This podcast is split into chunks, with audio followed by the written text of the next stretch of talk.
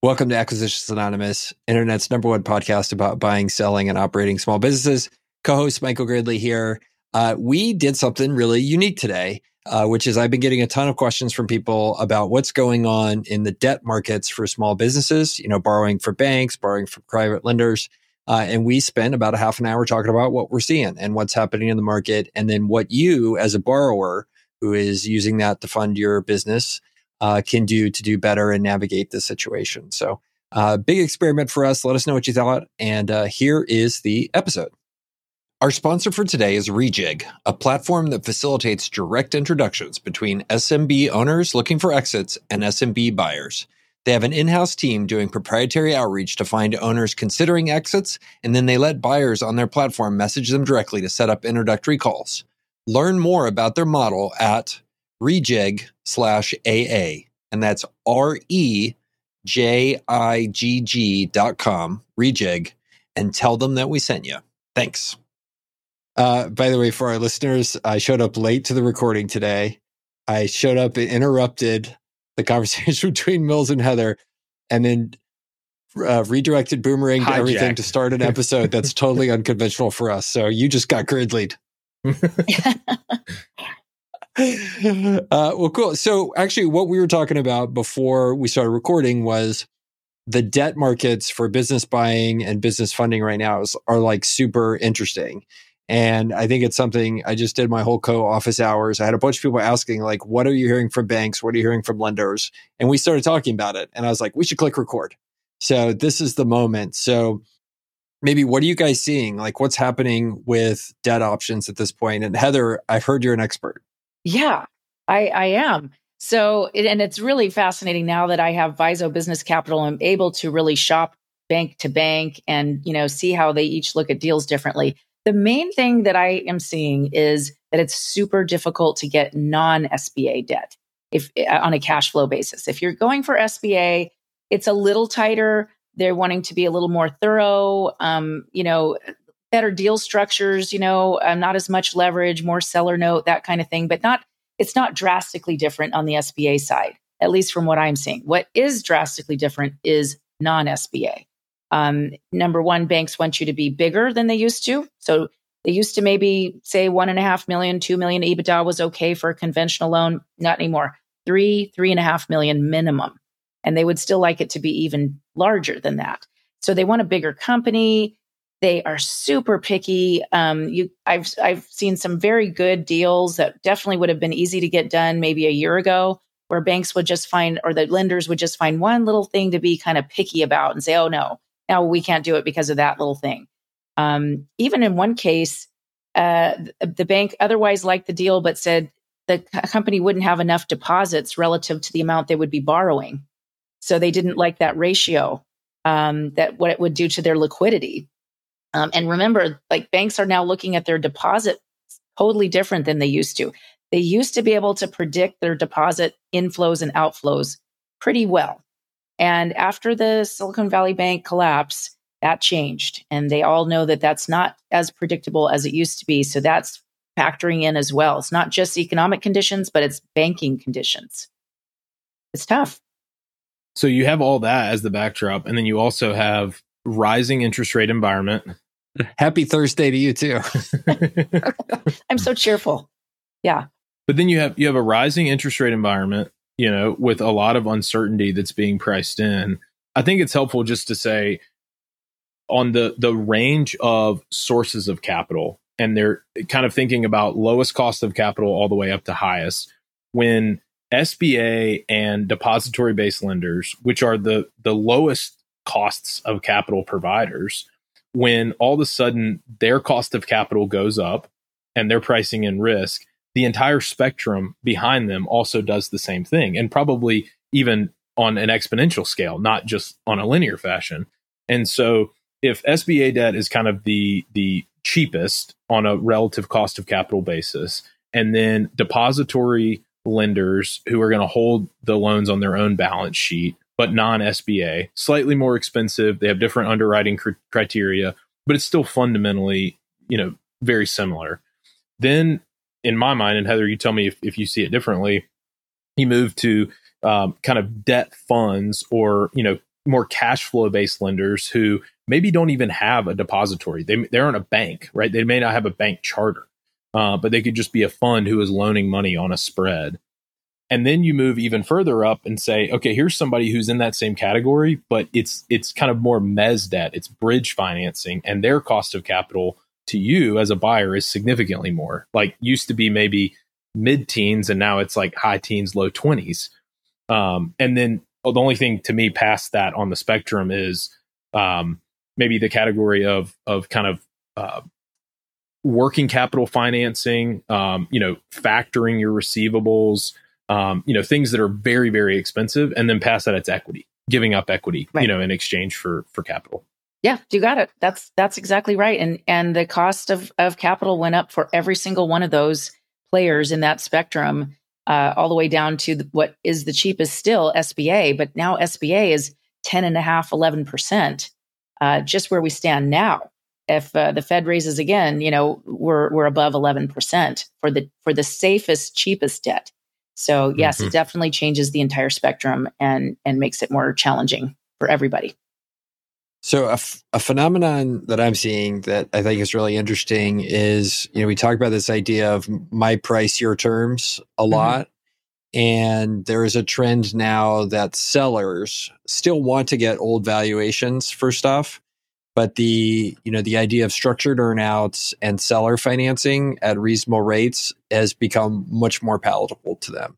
So they're bridging the gap here to make some of these deals get done and there are things like, you know, uh, fixed earnout sizes, but they shift up and down based on performance of the company each year.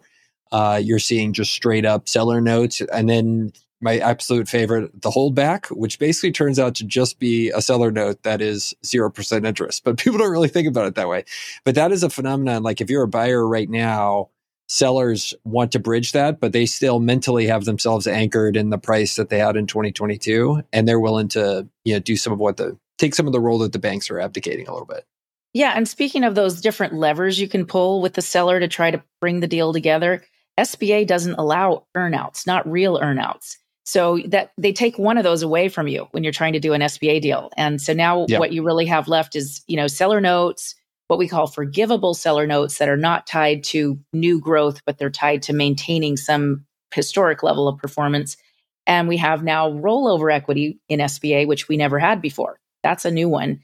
That's going to play out really interestingly. Um, you know, it's not always a good idea. Sometimes it could be, but um, you know, those are the different levers we can pull. And for sure, the sellers are carrying bigger notes and you know better terms lately. Yeah, it's yeah. it's super fun. Well, just one one question on those different levers. I I feel like creativity sometimes works to my advantage, but then sometimes people are also like, no, that that's incredibly stupid. That would never work. But are there scenarios where people say, you know, hey, okay, I won't do an earnout, but I want to pay the seller, you know, a ridiculously high salary for six months? Because doesn't the SBA cap it at like no more than six or twelve months? Well, here's the new rule: when they when there's no rollover equity, yes, they have to leave in twelve months. When there is rollover equity, they can stay indefinitely. So you could have okay. the seller still be in a role of some kind in the business. So it kind of depends on what that will be, what role. Because I'm thinking you could skew their salary, you know, way above market and and kind of like wink wink, you know, hey, this is not an earnout, but it's a way to say it's performance based or something like that. Eh, well, that's been tried, and most lenders uh, that are SBA lenders anyway will say, no, we'll get, we, the bank, will get criticized by SBA for going around the earnout rule by doing that. Where there's no written rule per se against it, uh, most banks wouldn't go for it. In practice, it won't happen. Yeah. What about rent on on uh, real estate leased back from the sellers?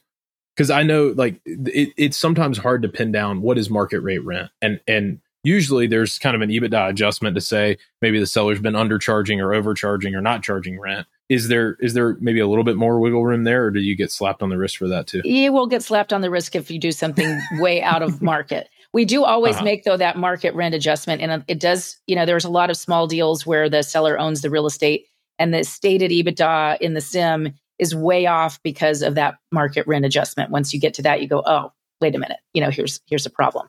Uh, some of the brokers don't don't pick up on that or don't do it on on purpose, I guess. Uh, but yeah, the, you, you can't really get around the earnout rule. It'll get flagged somewhere by a bank. So bankers know what they're doing. They're actually smart. I think so. Well, okay. So I think that's another phenomenon of what's going on right now is I'm seeing tons of banker turnover. Like, like I'm just seeing people that like just one day, like you get a phone call and the guy's like, "Hi, my name's Jim. I'm your new loan officer." And I'm like, "What happened to Jill? We just worked with her for 15 years. Where'd she go?" And and the way their comp and and non compete agreements are written, like they're not even allowed to talk to you for some period of time. Right? right. That's how the banks protect themselves. And it's like you get this like, and then there's ones who had like weird uh competitive things where they're like allowed to talk to you but not about business. So like start sending you gift cards and stuff. It's like what just happened? So i mean for me and you know getting to know you heather was like huge to really crystallize this. It's like people think they're doing business with a bank and you're not. Like you're doing business with a loan officer a credit officer and then their investment committee and then the bank ceos and processes that they're putting in and like that's something to watch for. Like, especially if your bank is one that I would call like a tourist bank that just came into this type of lending during the boom time because they were trying to deploy money. And then your loan officer leaves, like you sure as heck better be getting in there worrying about your debt structure and making sure it's stable for the long term because stuff's about to change. You yeah. just, you just, you're getting a new loan officer. That's a new bank as far as I'm concerned. It is. Basically. It's, and a lot of times uh, the good loan officers, when they're leaving, it's because the bank is no longer going to be entertaining something. And that lender mm, yeah. will say, you know, then that that kills my book of business. I'm going to go to another bank that does. So you can usually kind of read the tea leaves, uh, even if the bank doesn't. The bank never announces, "Hey, we're not going to do this anymore," but they just stop doing it and they start making different decisions, and the the lenders leave. So it is very very interesting. And you're right; they're not allowed to solicit their past uh, clients. Yeah. Uh, and they'll send you they they won't actively ever get out of a line of business. They send you a term sheet that's basically the you have to read between the lines. It's the we which we we hope you will leave as a customer, but not really. Uh, which is what actually, as a side for you, what soured me on private schools as a concept was when my son had a disability, a learning disability, and they discovered it in the middle of first grade. And basically, the head of the school called us in and was like, "Well, we're not going to ask you to leave." But there are a lot of public schools that would be better for your son. And I was like, you MFer, yeah. you piece of crap. like this, but yeah, you will get that. You got to listen for that term sheet with your bank. Like, do they send you that one? And uh, yeah, but by well, the way, one of my companies just got one. I was like, oh, think, this is. A- yeah, like here, that's not really a term sheet. It's like we give you something, but it really means something else. You know, the, there's a couple things that people might find interesting. Um, the, the lender part where you said, you know, you're really doing business with the lender. The same bank will sometimes get the same deal from two different lenders in their bank, and one hmm. can get it approved and the other one can't. Hmm. The exact same. So, so the interface, the person that's bringing it in into committee can actually sweeten the deal. You know, the, the bank might trust one or feel more comfortable with one than the other. So it truly is, even in the same organization, depends on who you work with within that organization there are they're not the same and they won't even be able to get the same things done. Um, so I, I, find that pretty interesting. And I, the other part about like term sheets that have terms you don't really like and you're thinking wow why'd they give me this? A lot of times what happens is and this was one of my pet peeves is the lender will take the the deal to committee and to the credit folks and they'll explain why the customer wants what they want why they're structuring it the way why it's important to them. That's their job. They do they do that and then the credit person who has the decision making power will decide that the deal will just be better their way. and they will just restructure it and say, yeah, I'll give you the approval, but it has to be like this. And even though they know that that's not what, that's not really going to work, that's not what everybody wants, um, they kind of throw that out and just, just change the terms. It, it happens in every bank. It's really frustrating. Well, and one of those people is a salesperson, right? And they're trying to get you on the hook because they want to bring something to committee and that's important for their livelihood. But then the compliance person has no outward facing sales. Like they they don't care, right? Their job is to protect, you know, the bank and the bank shareholders uh, deposits and also to mitigate risk because they're regulated and, and they only have certain uh, you know bounds to operate in. But it's amazing the things that you know the, the variance that happens between you know you you talk to the sales guy you're like okay he's got it he knows what i want and you know maybe i have like a, a, an email but not a full term sheet and then all of a sudden you get the term sheet and it just feels like the rug got pulled out from under you because a different guy makes the decision That's right. And the and the different guy doesn't really not that they don't care, but uh, you know, they they they need to look good internally. That's really what mm-hmm. matters. The sales guy needs yeah. to look, look good to you externally. The the credit guy needs to or gal needs to look good internally. And giving, you know, tighter terms makes them look better. Even if it's not doesn't really make the deal better sometimes. You know, statistically some of this stuff doesn't really matter in terms of risk, but you know, that's the whole way it kind of the sausage gets made in, internally in a bank. Yeah. In, any other trends from from you guys? Then I'd love to talk a bit about like how should listeners be navigating this environment and uh, advice for them there. But any other kind of trends you guys? I just I spouted all the stuff I'm seeing. I talked about tourist banks, loan officers train, you know, trading banks, tightening credit market, like just whimsical nose. Any other stuff kind of as trends we're seeing? Mostly what you said. You know, prices remaining stable, but bigger and more interesting seller notes. Instead of lowering yeah. the prices, they're they're doing that instead. I'm seeing a lot of banks that are focused on their deposits, but they are not just saying that, right? They're waving really high money market rates in your face. I got an email today and somebody's like, Hey, you know, I, I know that you're not looking to switch banks, but basically, do you want to move some of your deposits? Um, because they now all of a sudden have a lot bigger spread to play with. Banks had gotten used to making money in a low interest rate environment. As interest rates go go up, there's a lot more wiggle room for them to be able to play that spread. And so all of a sudden, you know, your money markets might have been like, you know, 10, 15, 20 basis points and now you're talking about, you know, we get money market rates that are over, you know, 3%. And it's just cash on cash. You know, I mean, it's it's very very compelling to, you know, to wave that carrot in some people's face and then all of a sudden you know there's a, a million dollar or two million dollar outflow and inflow into a different bank just because they have a little bit more money market well and there's more to that i think just uh, to add on there it's it's that silicon valley bank effect right there was this huge flight to quality so businesses that had a lot of deposits now usually now they have two banks if they might have had one bank before they may have two banks now and one of them might be a big money center bank like chase and then their re- their regular banks. So those smaller banks that do all the lending in this space, the big banks do, don't do the lending in this space. The small ones do. Those are kind of deposit starved a little bit. They're having to spend a lot more on their deposit programs, on the interest rates that they offer to be competitive with those, you know, with that outflow that they saw and that will that they'll probably continue to see permanently. You know, they will not have the same deposit base because um, everyone wants to move the uninsured money to a bigger a bigger bank. And that's, I think, uh, that's a huge change. And it's probably a long term one too. It's fascinating. Um, okay. So, uh, next topic, I'd love to dig in on this. If you're a borrower, what are some things that you should be doing differently to CYA? Cover your cover your buttocks. Well, I give my clients so I, I run Viso Business Capital, and I give my clients the advice that sometimes they don't want to hear we need to wait sometimes before we submit the deal to the bank. We don't need to just mm-hmm. get an LOI and run straight to the bank and before we have a Q of E, before we have some of our diligence items in, because what's happening very often now is retrades, right? So we're getting, um, we, we can kind of spot them coming. You know, you can look at certain deals and say, ah, this is on cash. Uh, it is, and it's going to be converted to accrual after the Q of E, that's going to change some things. There's some weird add backs that have to be verified let's wait sometimes, not always, but let's wait sometimes and get the Q of E and get the answers to certain really important questions. Then we go to the bank. The reason for that is the less time we spend in the credit process, the better. The more times we have to go back and, and change things and ask for a different amount or whatever, it gives the credit committee a chance to change their mind from the decision they made in the first place. And some of the things they said they were fine with, they might say, well, now I'm not fine with it.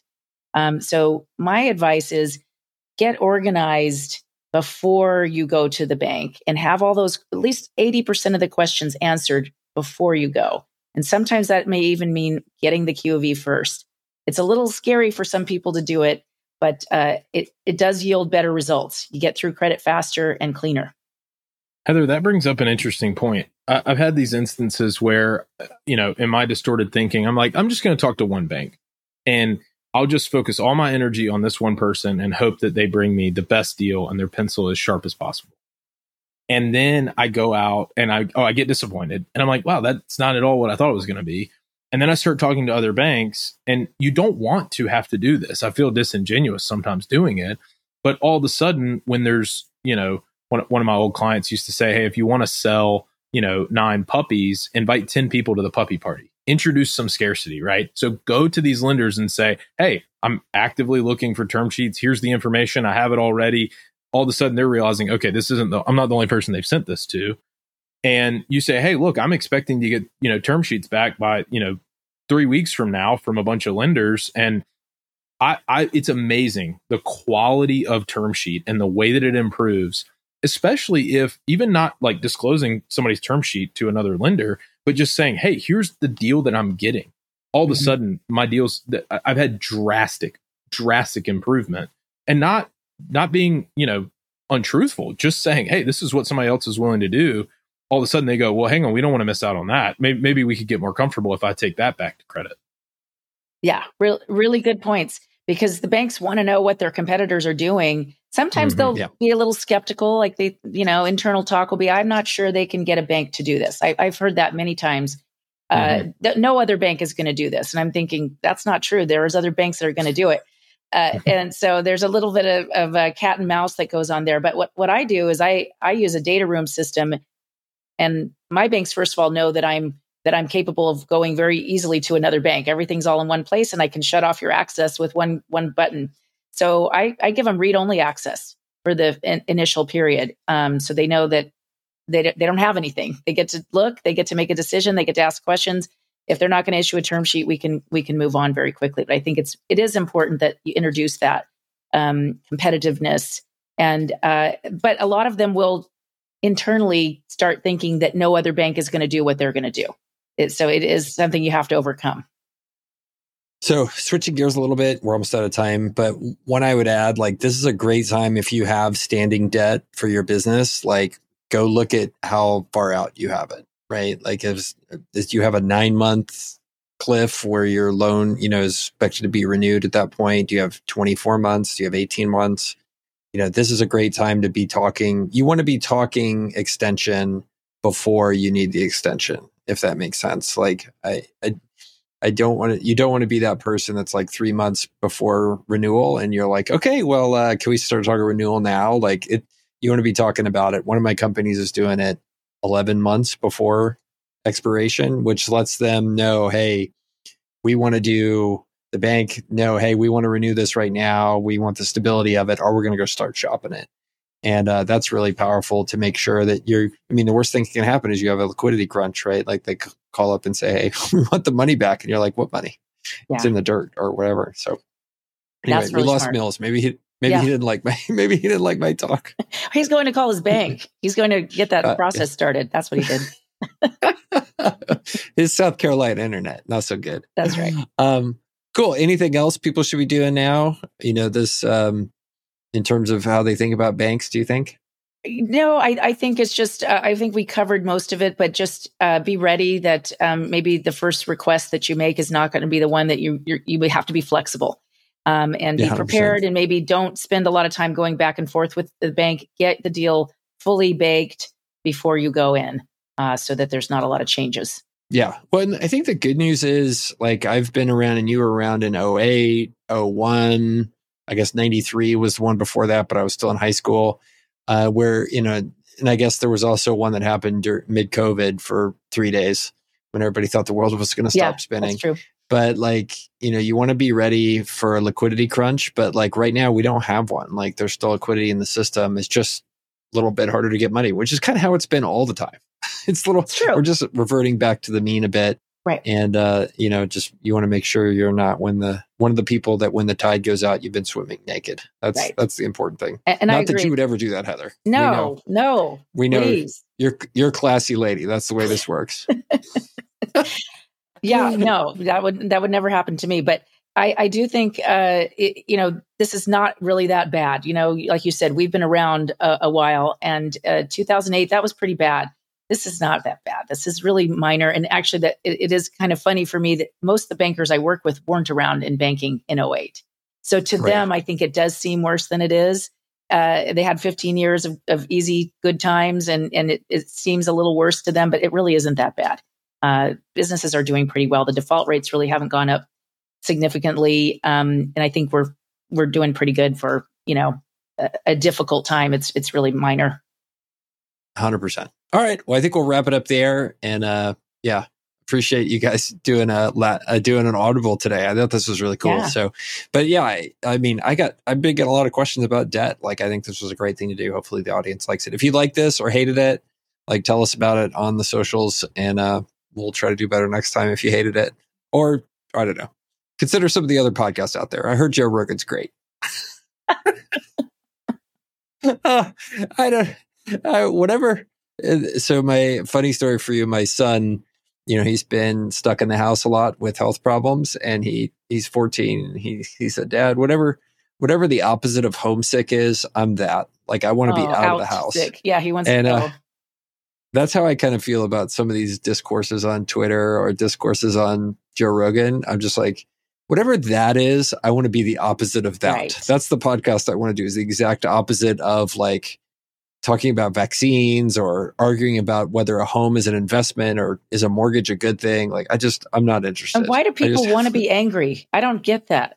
It's I just don't get it. Why is that thrilling for uh, people? And why is that a, a, form of entertainment now? But it is, sadly. I don't know.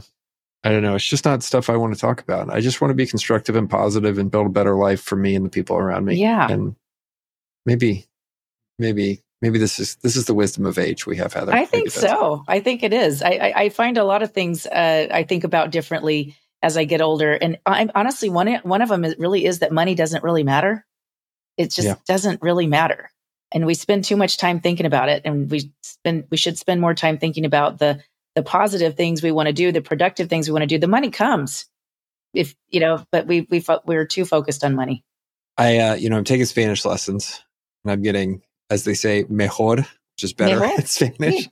yeah, there's my one Spanish word. Is about bilingual now. But uh, like I talked to my Spanish tutors, this lady, she's very well educated. Her husband's like a celebrity chef. Like she does tours in Spain and in France, and all the conversations are like America versus Europe or versus the rest of the world and cultures. And invariably, she's like, I don't understand this. Why would Joe Rogan do this? Or like, why would you guys do this? Or like, why do you buy so many gifts to take home when you're on, you know, trips? And like, invariably, my answer is always like, America has a fixation with money. Like, and we equate money to success, to health, to happiness, to wealth, to intelligence. And, uh, and she's like, that's crazy. And I'm like, yeah, that kind of is crazy. Thanks is. for asking. It's just it yeah. It's, it's, and because somebody made money doesn't make them smart. And I can say that as a banker, I can see what money people make. And there's a lot of not smart people that made a lot of money and vice versa. Um, it's nothing to do with each other. Intimately. And then you, I think you double click on that and you see the way you, you're like, wait, you just made a hundred million dollars and you realize they just got super duper lucky. Lucky. Yeah. Super duper lucky. Right. It's like you just happen to be in the right place at the right time for somebody to come along and like the lottery ticket paid off. And it's like, oh, like, well, yeah. maybe I shouldn't, I shouldn't assume rich people are smart. That, you like, shouldn't. You really should not. Yeah. and and you shouldn't assume what wealth people have by what they show because that is it's usually pretty opposite. Let's go. Amazing. All right. Great episode. Thanks for doing it today. See you back tomorrow. And thanks everybody for listening. We thanks, appreciate everybody. y'all.